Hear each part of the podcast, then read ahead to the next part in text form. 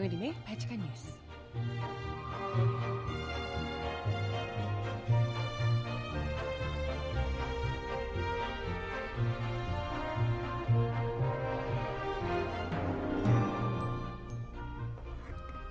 여러분 안녕하세요. 발칙한 뉴스 정혜림입니다. 오늘 정치 외교적으로 정말 중대한 이벤트가 여럿 일어날 예정인데요. 지금 판문점에서는 2년 만에 남북회담이 개최된다고 하고요. 그리고 또 한일 위안부 합의와 관련한 정부의 후속 처리 방향도 오늘 관심 있게 지켜볼 사안입니다. 음악 듣고 와서요. 오늘 일단은 발칙한 브리핑으로 이 이야기들 짧게 먼저 짚어보고 가겠습니다. 첫 곡은요, 마마무가 부르는 기대해도 좋은 날 듣습니다. 신청곡 있으신 분 주세요.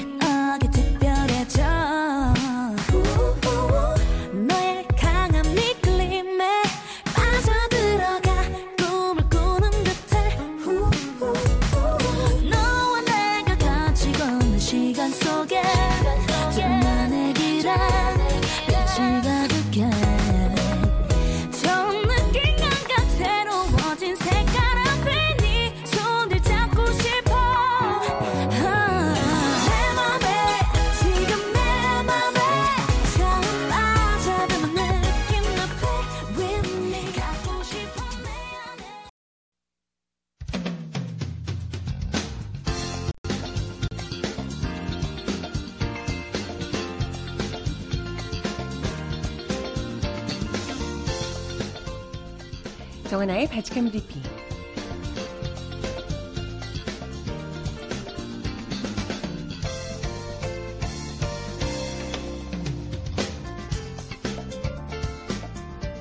첫 번째 소식입니다.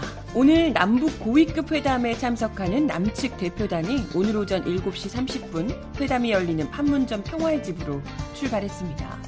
남측 대표단의 수석 대표인 조명균 통일부 장관은 이날 삼청동 남북회담 본부에서 출발하기 앞서 오랫동안 남북 관계가 단절됐고 새 정부에서 열리는 첫 회담인 만큼 내외 관심이 상당히 높은 것으로 알고 있다.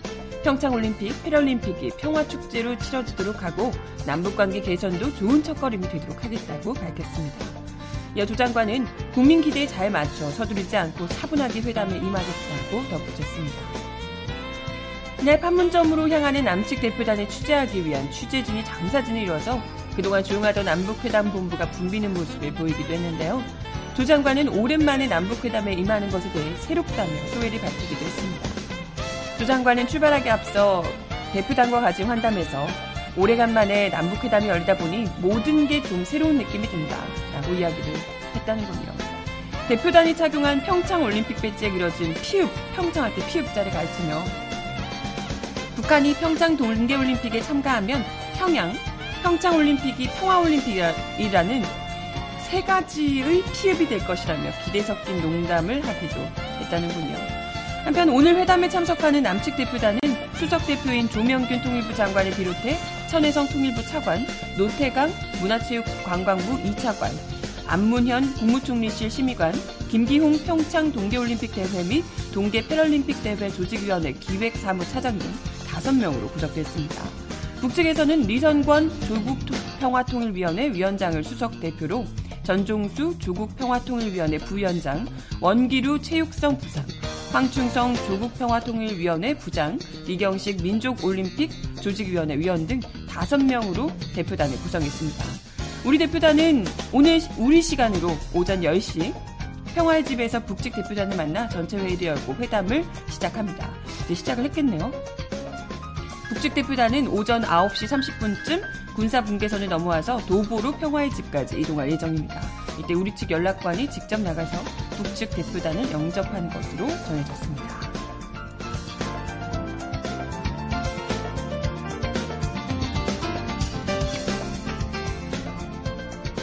다음 소식입니다. 또 하나의 너무나도 중요한 뉴스죠. 강경화 외교부 장관이 오늘 오후 한일 위안부 합의 처리 방향에 대한 정부 입장을 발표한다고 어제 외교부가 밝혔습니다.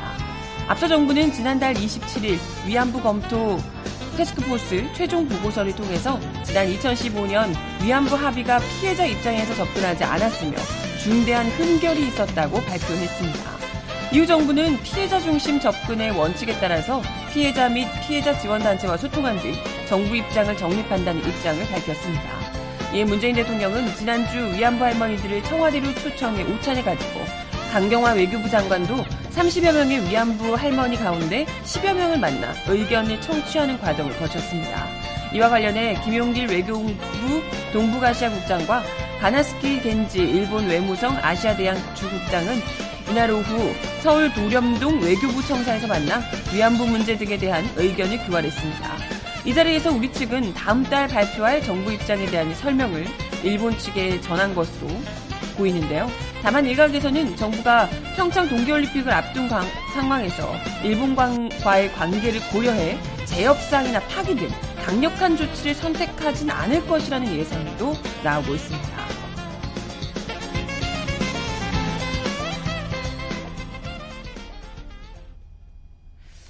네. 어제 일단은 뭐 강경화 외교부 장관이 파기나 뭐 이런 것까지도 생각을 염두에 두고 하겠다라고 이야기를 하시긴 했는데 그게 아마 쉽지는 않을 것이다라는 어, 아무래도 이제 또 외교 관계를 신경 쓰지 않을 수가 없는 상황이라 평창 동계올림픽도. 아니 근데 뭐 솔직히 뭐 아베가 꼭 와야 되나 이런 생각이 드는데.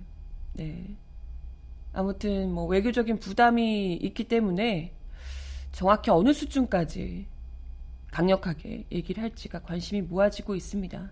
네. 어찌됐건 지금 지지율 70%가 넘는 정부잖아요. 특히나 위안부와 관련해서, 위안부 문제와 관련해서 굉장히 국민들의 공분이 컸던 만큼 이런 그 촛불 정부답게 국민들이 믿고 좀 대담하게 결론을 단호하게 내려주셨으면 하는 생각이 듭니다. 이미 또 문재인 정부에서 다 그 테스크포스를 거쳐서 얼마나 문제가 많은 이 합의였는지를 드러낸 바 있잖아요. 그렇기 때문에 또 할머니들께서 너무 이 지금 문재인 정부를 너무 많이 믿고 계시고 잘 해줄 거라고 기대를 하고 계시기 때문에 부디 그 기대를 저버리지 않으 실 거라 믿습니다. 그럴 거라고 생각해요. 그래서 일단은 뭐 이번 합의 자체가 올바른 합의도 아니고 당사자들이 배제한 합의라는 것을 모두가 다 알고 있는 아 뭐 일본 일본과 그리고 합의를 했던 당사자들은 아니라고 하지만 어쨌건 그 피해자들과 또 우리 국민들이 전부 다 절대 안 된다라고 이야기를 하고 있는 거잖아요. 그리고 사실 이걸 가지고 일본 정부가 그 가해국이면서 적반하장으로 우리를 뭐 소녀상을 치우라는 둥 어쩐 둥 합의를 지키라는 둥 우리 안 하면 안 갈 거야 이런 식의 협박을 하는 것도 이건 뭐 걔네가 예의가 없는 거죠. 그러는 그들이 예의가 없는 것인데 이런 말 같지도 않은 협박에 우리가 따라줄 필요도 없다 이런 생각이 듭니다. 아무튼 이 잘못된 단추를 바로 채우기 위해서 정말 그 고생을 많이 하고 계시는데 특히나 이런 문제 한일 위안부 합의 문제와 관련해서 더욱더 문재인 정부가 촛불 정부라고 스스로도 인정을 하는 만큼 국민들의 뜻에 따라 더욱더 단호하게 좀 자신감 있게 대담하게 발표를 해 주셨으면 좋겠습니다. 네, 이따 오후에 오늘 지금 뭐 판문점에서 진행되고 있는 남북 회담 문제도 그렇고 이 지금 촛불 아니 위안부 관련한 정부 발표도 그렇고 이따 바티칸 뉴스 다 끝나고 난 다음에 결과를 알 수 있어서 예, 아직 섣불리 제가 뭐라고 말하기가 좀 그런데 둘 다 잘 만족스럽게 국민들 모두가 납득 가능한 수준으로 치러지기 바라고 예, 그래서 제가 이 두 소식 좀 묶어서 발칙한 브리핑으로 먼저 전해드렸어요. 그 결과 이후 이야기는 내일 발칙한 뉴스에서 하기로. 음악 듣고 와서 이야기 하나 더 나눠봅니다. 공민지가 부르는 사랑하고 싶었던 거야 신청하셨는데요. 듣고 오겠습니다. 사랑하고 싶었던 거야. 불행이 난 아니었지만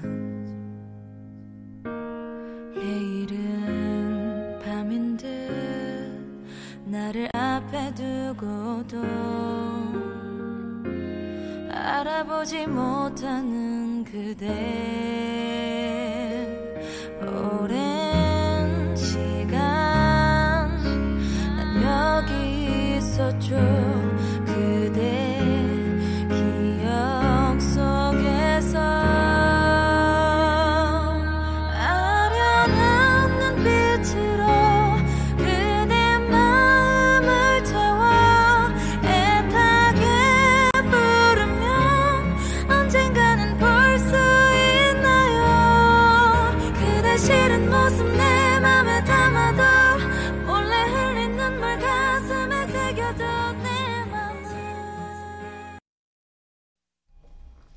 네, 사랑하고 싶었던 거야. 공민지 목소리로 듣고 오셨고요. 네, 발칙한 브리핑을 원래 첫 번째 소식 하고 나서 뒤에 하는데 오늘은 발칙한 브리핑을 먼저 했습니다. 그리고 다른 소식을 어, 연이어서 전해드려 보도록 할게요. 아, 근데 지금 얘기를 하고 나서 기사를 좀 봤는데요. 올려주신 거 봤는데, 뭐, 10억 엔을, JTBC 뉴스에서는 10억 엔을 돌려주기로 했다더라. 이러면 사실상 뭐 10억 엔을 돌려주는 거면 합의가 사실상 파기되는 거라고 볼 수가 있다. 이런 이제 이야기였고 동아일보에서는 10억 엔 안 돌려준다더라. 파기도 없다더라. 뭐 이렇게 전혀 다른 기사를 두 군데서 두 언론사가 냈던데요. 뭐 뭐가 진실일지는 이따가 오후에 보면 알겠죠. 근데 네, 뭐 많은 국민들이 무엇을 원하고 있는지 이 정부가 잘 아실 거라고 봅니다. 뭐 눈치 지금 볼 필요가 없잖아. 다른 부분도 아니고. 그 이야기는 거기까지 하고요. 오늘 또 가져온 소식은요. 어, 한결의 단독 기사인데요. 다스 관련한 얘기입니다. 정호영 전 BBK 특검팀이 밝혀냈던 다스 비자금 전체 규모가 120억을 크게 웃도는 것으로 드러났다고 여러 관계자가 밝혔다고 합니다. 이는 정호영 특검팀이 지난 5일에 특검 수사 당시는 120억 외에 다른 자금이 발견된 사실이 없었다고 지난 5일에 밝혔는데요. 거짓 해명 의혹도 이렇게 거짓말 계속해서 하시는 분 네, 제기가 되고 있습니다. 특검팀은 2008년 당시 거액의 비자금을 밝히고도 규모와 용처 등 관련 사실을 일찍 공개하지 않은 채 수사를 종결한 바 있죠.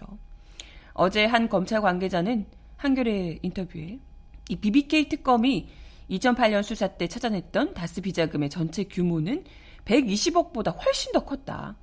다스 전직 관련자들의 추정이나 주장이 아니라 다시 당시 수사 과정에서 나온 것이다. 라고 이야기를 했다고요.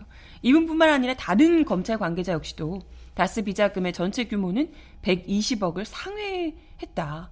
그런데 최근 검찰 수사 개시 이후 특검이나 특검부가 120억이 전부인 것처럼 말하는 것은 사실과 다른 주장이다. 라고 하면서 120억 원을 기정사실로 하고 싶은 사람들이 있는 것 같다. 라고 이야기를 했다는 거죠. 뭐, 120억 외에 다른 돈을 정호영 특검이 어떻게, 뭐, 어떻게 좀 많이 받으셨나? 아무튼, 다스의 비자금 규모가 120억을 넘느냐 아니냐 이 여부는 관련자들의 형량에도 문제가 있고요. 그리고 향후에 이어질 수사로 특정된 혐의의 공소시효와도 직결된다는 지적이 나오고 있습니다. 그래서 이게 120억이 넘냐 안 넘느냐 가 중요하다는 거죠. 일부에서는 경기 경리 직원인 조모 씨 등이 관리하다가 BBK 특검 뒤에 다스 계좌를 옮겨갔다는 120억 외에 다른 관리자 또는 다른 경로의 비자금이 정, 존재했을 가능성도 존, 제기하고 있다고 하네요. 이게 이제 조모 씨라는 그 젊은 여직원, 전문 젊은 직원 한 명만이 아니었을 것이다. 다른 또 비자금 다른 관리자가 또 있었거나 다른 경로가 있었을 것이다. 이런 얘기도 있다는 거죠.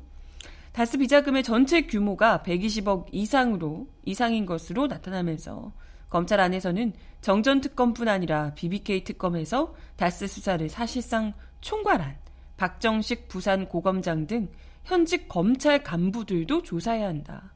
이런 지적이 나오고 있습니다. 그죠? 그때 관련됐던 인물들은 다 해야 되지 않을까 싶은데. 그리고 비자금 조성 의혹의 키를 쥐고 있는 김성우 전 다스 사장과 격리 직원 조 씨에게 검찰이 언제 소환을 통보할지도 주목되고 있습니다. 아, 네.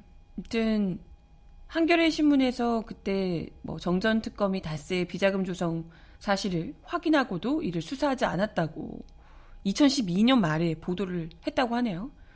굉장히 자랑스럽게 한겨레 신문에서 이렇게 막 네. 우리가 이렇게 보도를 했었다. 최초 보도했었다라고 얘기를 하시던데. 아무튼 그때 당시 한겨레는 특검 수사에 참여했던 복수의 관계자들 증언을 토대로 2008년 1월부터 2일 특검이 다스에 대한 광범위한 계좌 추적을 벌여서 2003년부터 2008년까지 5년 동안 130억에서 150억의 부의 자금, 비자금이 다스에서 조성된 사실을 확인했다라고 전했습니다.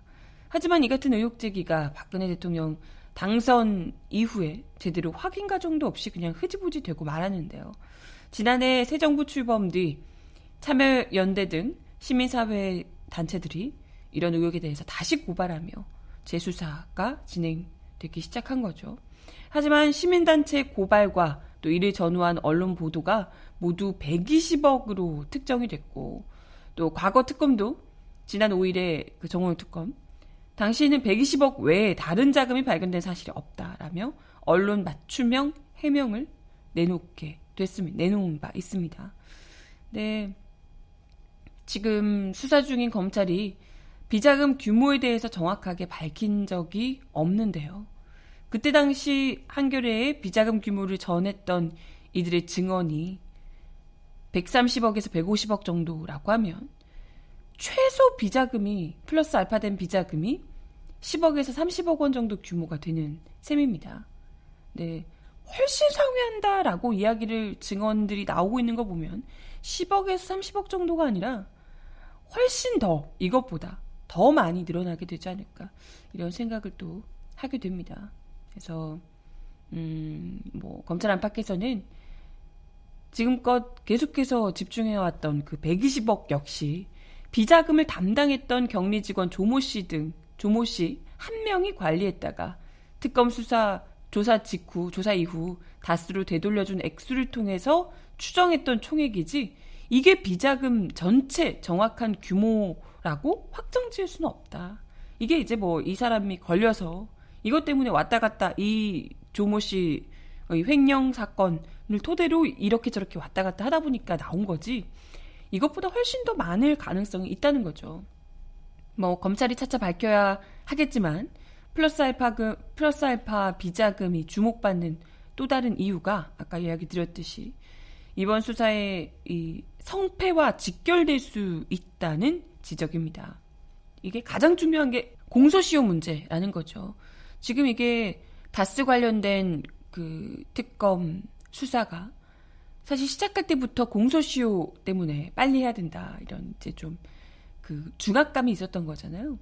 그래서 원래 정전 특검의 특수 직무 유기 혐의의 공소시효가 10년이 되는 오는 2월 21일에 만료된다라고 어, 알려져 있습니다. 와, 벌써 10년이 됐어. 아무튼 그런 상황이기 때문에 2월 21일 안에 다 해치워야 되는 거죠. 근데 만약에 다만 다스 비자금 조성에 관여한 이들의 공소시효가 검찰 수사 결과에 따라 달라질 가능성이 있다는 거죠. 2007년 2월 21일에 현행 형사소송법이 개정되면서 각 범죄에 대한 공소시효가 연장 연장이 됐는데 횡령을 전제로 한 횡령을 전제로 한 다스의 비자금 조성의 경우 개정 전 기준으로 하면 10년, 개정 뒤에는 15년이 적용된다고 합니다. 다스의 회사 돈을 횡령한 시점이 법 개정 이전이라면 이미 공소시효가 지난 시점이라고 하고요.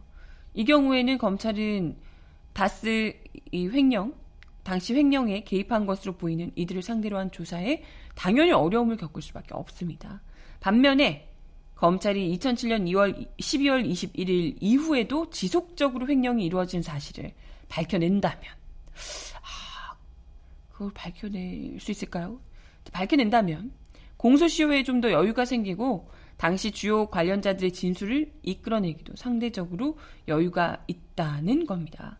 그래서 어, 격리 직원 조모 씨가 관리했다는 비자금 120억의 경우 현재로서는 법 개정 이전에 이루어진 횡령의 가능성이 크다고 해요. 그래서 플러스 알파 비자금이 2007년 12월 이후에도 지속적으로 만들어졌을 가능성에 주목해야 하는 상황이라는 겁니다. 이게 이제 더 있냐 없냐가 그니까 그 앞에 했던 게 상관이 있는 게 아니고 그 이후에 12월 이후에 이, 있었던 비자금이 추가로 또 발견되냐 안 되냐가 조금 더 지금 현재 수사 중인 검찰에 음, 조금이라도 시간적 여유를 벌어지, 벌어줄 수 있는 그리고 지금 당장 공소시효가 있고 없고 너무나 중요한 거잖아요, 그죠? 관련자들을 입을 더 확실하게 열 수 있는 계기도 또 될 수 있지 않을까 싶네요. 그래서 오늘자 그 한결의 만평인가요? 봤는데 너무 웃겼는데 이렇게 검찰 다스 관련된 검찰 수사팀 문에 검사들이 다 귀를 대고 막 이렇게 MB 라인에 검사들이 다 귀를 대고 뭐라고 하는지 들으려고 귀를 쓰고 있는 뭐 이런 그림이더라고요. 그 안에서 글쎄 또 함께 나눠 드셨던 공신들, 이명박 정부의 공신들, 네, 아마도 충분히 계실 텐데, 전혀 굴하지 않고, 검사, 이, 검, 거기 있는 이제 팀이, 다스, 다스를 수사하고 있는 수사팀이 제대로 끝까지 밝혀내 주시기를. 그리고 또 사실 검찰이 어, 수사권 조정 문제 때문에 경찰이랑 검찰이랑 지금 약간 맞붙는 형국이잖아요. 이런 상황에서 검찰이 제대로 수사를 하지 못한다. 이런 중요한 건에서 수사를 제대로 하지 못한다라고 하게 되면 그만큼 이런 수사권 제조정 문제에서도 당연히 좀 불리할 수밖에 없지 않을까 이런 생각이 들고요. 그렇기 때문에 아마 어쩌면 그때보다도 더 열심히 검찰에서 수사를 또 할 수 있지도 않을까, 할 수 있지 않을까 하는 생각이 들기도 합니다. 든, 네. 아, 도대체 대사이 얼마나, 진짜로 박근혜, 뭐, 이명박, 최순실, 이 세 사람의 재산만 제대로 불법으로 편취한 재산들을 제대로 받아내면, 환수를 하면, 그러면 우리나라 거의 뭐 한 1, 2년치 예산 1, 2년치 1년치 예산 나오지 않을까? 전체 예산 생각이 들어요. 참나. 네. 아무튼 그렇고요. 음악 하나 더 듣고 와서 이야기 이어가 봅니다. 김광진의 눈이 와요. 듣습니다.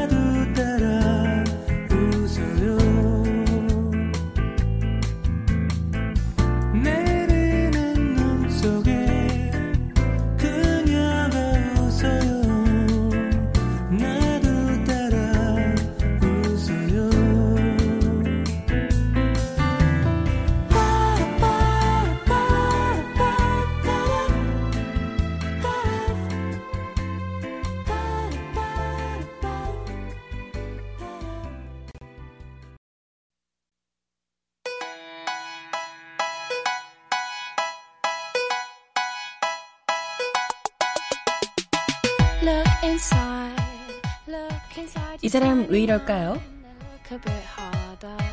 Cause we're so uninspired, so sick and tired of all the hatred you harbor. So you say it's not okay to be gay. Well, I think you're just evil. You're just some racist who can't tie my laces. 네, 박근혜 전 대통령이 국정원 특수활동비 상납 사건에 대응하기 위해 유영아 변호사를 다시 선임한다는 소식이 화제가 되고 있습니다.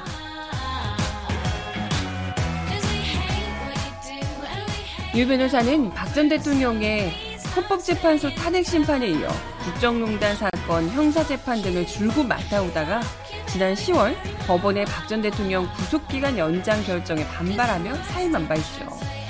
지난 6일 법무부 등에 따르면 박 전 대통령은 지난 4일 경기 의왕의 서울구치소에서 유 변호사를 접견한 뒤 변호사 선임 계약을 맺었다고요. 이는 박 전 대통령이 새로 기소된 혐의에 대해서 적극적으로 방어, 방어하겠다는 의지를 내비친 것으로 보입니다. 이때까지 전혀 변호사도 필요 없다 나오지 않으시더니 재산을 압수하겠다라고 하니까 재산을 동결하겠다고 하니까 이제 와서 변호사가 필요해지신 모양이에요. 그 어떤 것보다 재산이 가장 소중하신 모양입니다. 유 변호사는 접견 직후 박 전 대통령의 지장이 찍힌 변호인 선임계를 서울구치소에 제출한 것으로 알려졌습니다. 다만 검찰과 법원에는 아직 공식적으로 선임계가 접수되지 않은 상태로 알려졌는데요. 앞서 서울중앙지검 특수 3부는 지난 4일 박 전 대통령을 특정 범죄 가중처벌법상 뇌물, 국고손실, 횡령 등의 혐의로 추가 기소를 한 바 있습니다. 박 전 대통령은 2013년 5월부터 국정농단 의혹이 불거진 2016년 9월까지 남재준, 이병기, 이병호 전 국정원장으로부터 매달 5천만 원에서 2억씩 총 35억의 국정원 특활비를 받아챙긴 혐의를 받고 있습니다. 문고리 3인방 이재만, 안봉근, 정호성 전 청와대 비서관은 공범으로 지목이 됐죠. 또한 박근혜 씨는 이병호 국정원장에게 직접 요구해서 2016년 6월부터 8월까지 매달 5천만 원씩 총 1억 5천만 원을 이원종 당시 청와대 비서실장에게 지원하도록 한 바 있습니다. 이제 다른 것 다른 혐의들에서 그렇게 재판에 한번 나와달라고 나와달라고 나오라고 나오라고 할 때는 전혀 흠적도 않으시더니 몸 아프시다고 그러지 않으셨나? 그러시더니 이젠 몸이 안 아파지셨던 분이 이제는 적극적으로 국정원 뇌물건으로 기소되니까 적극적으로 재산을 동결하지 않겠다고 재산을 뺏기지 않겠다고 나서고 있는 참 네. 국민의 세금을 국민들이 낸 세금 국가의 세금을 자신의 쌈짓돈처럼 사용을 하셨던 이분이 그러면서도 뭐 개인적으로 사적으로는 뭐 이런 데 숫자 났다 이런 식으로 이야기를 했었잖아요. 하, 참 그랬던 분이 역시나 다른 건 다 참아도 돈 뺏기는 건 절대 못 참겠다고 변호사를 다시 내쳤던 변호사를 다시 선임하는 이 참 바람직한 모습. 그냥 이게 뭐랄까요? 이제 민낯이 고스란히 드러나는 게 아닐까 싶습니다. 하긴 뭐 이런 상황에서 뭐가 더 부끄럽겠어. 네. 음악 하나 더 듣습니다. 블랙핑크의 붐바야 신청하셨는데요. 듣고 옵니다.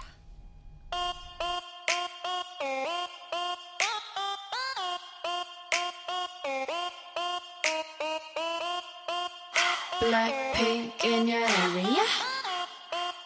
Blackpink in your area.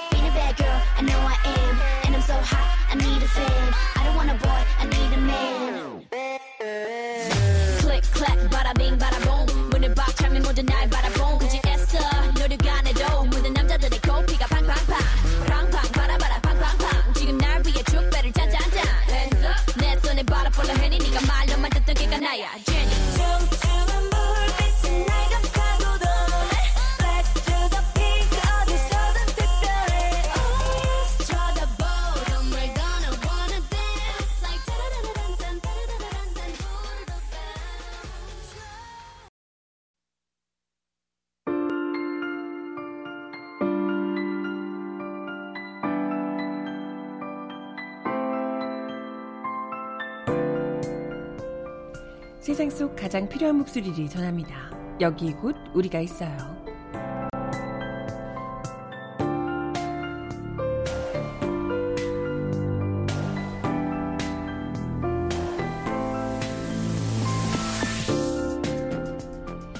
최저임금 7,530원이 시행된 지 이제 일주일이 지났습니다. 그런데 마치 기다렸다는 듯이 여기저기서 최저임금 인상 탓을 하는 목소리가 적지 않습니다. 최저임금 인상 부작용이라는 인식을 확산해서 비정규직 노동자와 청년들의 생존임금인 최저임금 1만원 정책을 훼손하려는 건 아닌지 우려스럽습니다.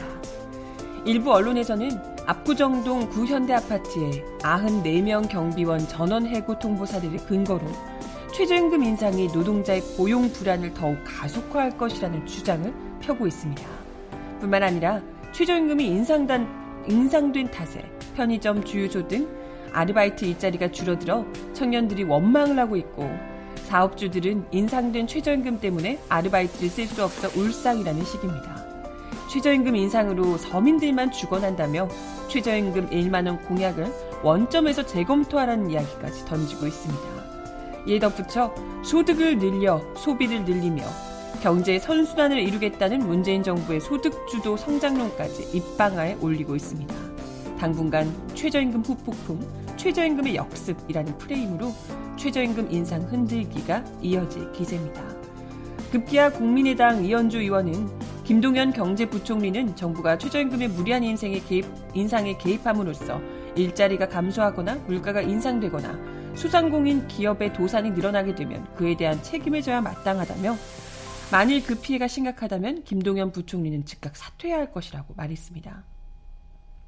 시행된 지 고작 일주일밖에 안 된 최저임금 인상안을 두고 벌써부터 사퇴를 운운하는 것을 보니 서민들의 먹고 사는 문제를 정치공학적 셈법으로 접근하려는 것 아닌지 묻고 싶습니다. 서민들이 그토록 힘들어 죽겠다고 하는 소리에는 귀 기울이지 않으시더니, 음? 2018년 최저임금이 16.4%가 올라서 7,530원이 된 배경에는 비정규직 노동자와 청년들이 줄기차게 최저임금 1만 원을 요구했기 때문입니다. 신불자, 실업자, 비정규직이라는 굴레를 쓴 청년들은 헬조선이라는 신조어를 만들며 청년들이 처한 현실을 규탄해 왔습니다. 집이 아닌 방에 살면서 결혼, 연애는 꿈도 못 꾸는 청년들의 울분 자체가 최저임금 1만 원의 요구였죠. 수년에 걸친 비정규직 노동자들과 최저임금의 청년들의 최저임금 인상 투쟁은 국민 다수의 공감대를 얻어 보수 진보를 떠나 2017년 장미 대선에서 모든 대선 후보들이 최저임금 1만 원을 공약으로 내걸었습니다. 모두가요. 모두가. 시기의 차이만 있었지 모두가 했었죠. 문재인 대통령도 2020년까지 최저임금 1만 원을 단계적으로 인상하기로 국민과 약속했습니다. 이러한 요구에 따라서 사회적 요구에 따라서 올해 최저임금이 작년에 비해 1,060원 오르게 된 거죠. 사실 최저임금 인상의 진짜 문제점은 따로 있습니다. 바로 최저임금을 제대로 주지 않으려고 꼼수를 부리는 기업주들이죠. 상여금을 매달 지급하면 최저임금 산입 범위에 포함돼서 기본급을 올리지 않아도 된다는 점을 악용한 상여금 꼼수. 각종 수당을 없애서 기본금에 포함하는 수당 꼼수. 서류상으로만 휴게 시간을 늘리고 근로 시간을 줄이는 휴게 시간 꼼수를 부리는 기업주들이 늘어나고 있습니다. 민간업체뿐 아니라 보건복지부에서도 최저임금 인상을 이유로 요양보호사 처우 개선비를 급여에 포함해서 일괄 지급하는 고시를 개정해 논란이 되고 있습니다. 이는 최저임금 제도의 취지를 무력화시키는 행위죠. 정부는 최저임금 꼼수를 부리는 기업들부터 철저하게 단속하고 처벌을 강화해야 할 겁니다. 그리고 많이들 걱정하시는 영세 상인들을 정부가 적극적으로 돕고 지원을 해야 할 겁니다. 문재인 대통령의 약속대로 2020년까지 최저임금 1만 원을 실현하자면 2019년 최저임금 역시도 올해 인상한 만큼 올라야 합니다. 7,530원만으로도 이렇게 논란이 많은데 최저임금 1만 원을 현실화하려면 더 많은 토론, 논란을 감수해야겠죠. 결국 최저임금 1만 원을 실현하려는 동력은 최저임금의 영향을 가장 많이 받는 비정규직 노동자 그리고 청년 당사자일 수밖에 없습니다. 이 촛불 혁명으로 대통령을 바꿨지만 비정규직 노동자와 청년들의 등골 빼먹는 적폐 세력들은 여전히 그대로라는 거. 비정규직 노동자와 청년들의 정치 세력화가 절실히 필요하다. 목소리가 높아지고 있습니다. 네. 마지막 곡 들려드리면서 인사드릴게요. 정준일의 첫눈 마지막 곡으로 전해드려요.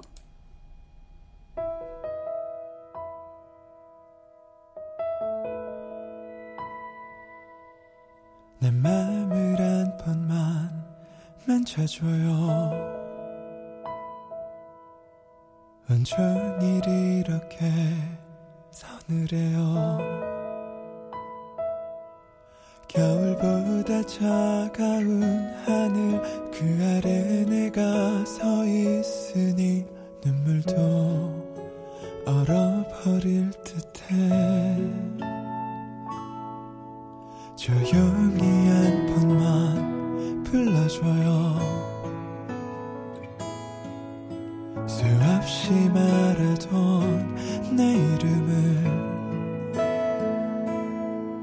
영원을 거슬러 하루를 아니 일분을 보게 돼도 그럴 수 있다면 견뎌낼게 그 기다림 끝에 그대가 서 있어 주길